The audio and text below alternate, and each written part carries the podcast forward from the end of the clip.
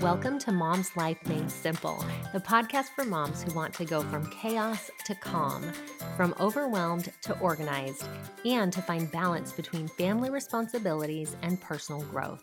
I'm your host, Chanelle Neilson. Let's make mom life simple. Hello and welcome to the Mom's Life Made Simple podcast. I'm your host, Chanelle Neilson, and today I want to talk about margins. So I recently, I'm in a book club and we read a book that we all talked about had large margins, which is pretty interesting. It had nothing to do with the book, but the words were kind of, you know, not taking up the whole page. And what it did is it allowed us to turn the pages faster. When we turned the pages faster, we felt like we were super readers. We were flying through this book. And that feeling of getting through the book faster was motivating. It actually made us want to read more. And even though it was kind of a longer book, it didn't feel that long because we were flipping pages so often, if that makes sense. It made us feel like we could get through it. And I was thinking about this idea of margins, and a confession is I have not been giving myself quite as much margin as I need in my life right now. And because of that, I've been a little stressed and I don't like that. And so I wanted to talk about where in life we can give ourselves margins and why this makes a difference. So I came up with four areas that we can allow ourselves to have more margins. Number one is margins with time. So when you give yourself margins with time, you're kind of planning for the worst case scenario. And how often does the worst case scenario happen? When you have kids, someone can't find their shoe, you're trying to get out the door and someone needs to go to the bathroom, or you have a little one in diapers and they did go to the bathroom and you need to do a last minute diaper change, whatever. And there's a lot that can throw off our perfectly laid plans to be on time. So we can create margins around time. One of the ways that we do this in our family is with church. So we live about ten minutes from the church, and church starts at ten thirty. So what time do you think we leave to go to church? When, when is our leaving time? Uh, if you said ten o'clock, you are right. We leave for church at ten o'clock. That is a big margin because I want to be to church on time. And even though the plan is to leave at ten, sometimes we don't always leave at ten. Sometimes one of those things goes wrong that I mentioned, or someone forgot something they needed to bring and need to run back in for it, whatever. If we leave, if the time to leave for church is ten, that gives us a twenty-minute margin for any of that stuff that comes up. And We're, we're always on time to church because we have that large margin. That works with anything with time. And the more important something is, the more margin you want to give it. Now, an area where I haven't done this well, my son is playing pickleball, and it probably takes ten to twelve minutes to get to pickleball. And in my mind, I have, because it's a really trafficy time of day, I have, I always forget about the traffic. I always think, oh, it's not going to be trafficy. I, it, it'll take ten minutes. That's what I think in my mind, that it's going to take ten minutes to get to this part. When there's traffic, it takes more than ten minutes. And so as you can imagine, without that margin, we plan to leave at four fifty for the practice that starts at five. And without that margin, often we're leaving at four fifty-two, we're leaving at four fifty-three, and we're getting there late because even if we left at four fifty, all the lights would have to be green and we'd have to hit them just right to get there right on time. That is what life is like, living with no margin. And it's stressful because every time I get to a light, I'm like, oh, turn green, turn green, hurry, I've got to go. It's this hurry, frantic energy. Maybe you've felt that. The answer is margin. Give yourself that margin. So you need to plan to leave much earlier than you actually need to leave. And if you get there a little early, that's okay, right? You're giving yourself that margin, and that margin is what gives you peace of mind. I had a friend, on a side note, I had a friend who was terrible with time, and it was because she would always underestimate the time ex- to an extreme and think that things would take so much less than they took. So take a good hard look. It's not just with driving to get places, it's with how long things are going to take to take you. You want to overestimate so that you have margin on either side and you're not trying to cram things into a place where they just don't fit. All right, number two place you can add margin in your life is margins of working ahead. So for me, the, the idea for this podcast came up because I recognized that I didn't have enough margins with my podcast. By the time this podcast airs, it will have been about a month and a half ago that I ran a podcast. I thought everything was fine. I recorded it. I used my normal, everything that I do normally. But there was an issue with the software and it glitched out. And if you watched it on YouTube, you can see I'm still talking, but no audio is being recorded. If you listen to it, this is the one on marriage. Uh, if you are in the future and you haven't listened to that, I'm going to re, re, repost it with all the audio. So I actually took it down. You can't find this on the podcast right now because at about three quarters of the way in, the audio just stopped and you couldn't hear it. And so I knew I, I looked into it. It wasn't fixable. I needed to redo the podcast, but because I hadn't given myself enough margin, that was just one more thing. And instead of being ahead with the podcast, I was now behind with the podcast.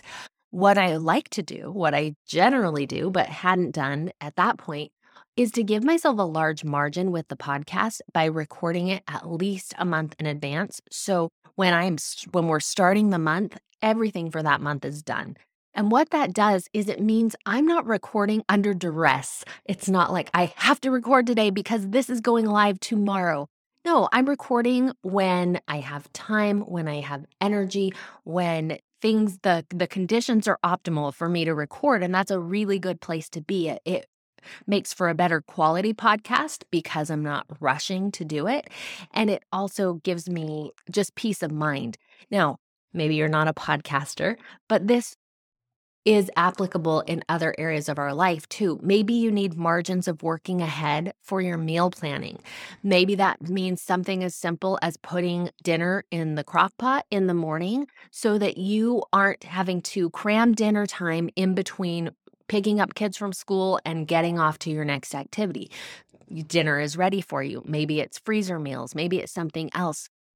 Whatever working ahead, whatever your work is, what can you do to work ahead to create margins so that this time when you need to do something isn't compressed? So you're not up against the gun, right? You're not under the gun. Is that that phrase? You're not under the gun. You're not doing it at the last minute when it becomes super stressful. Now, some people will say, well, I work good under a deadline. Like that's how I work the best. And if you say that, I would say, then give yourself, like we do for church, give yourself an earlier deadline, because what that does is you can still work under a deadline. It's not like I'm saying, oh, kids, we don't need to leave for church until ten twenty, but let's leave early, right? It wouldn't happen. It doesn't happen. We create a false deadline, an earlier deadline, knowing that that deadline is the deadline that's going to give us peace of mind because we're working ahead. And then if something comes up, we're able to have that margin that we need to work around whatever came up in our lives. Okay, number three area to give yourself margin is financial margins, savings, having a rainy day fund, having some money set aside for things that are going to come up.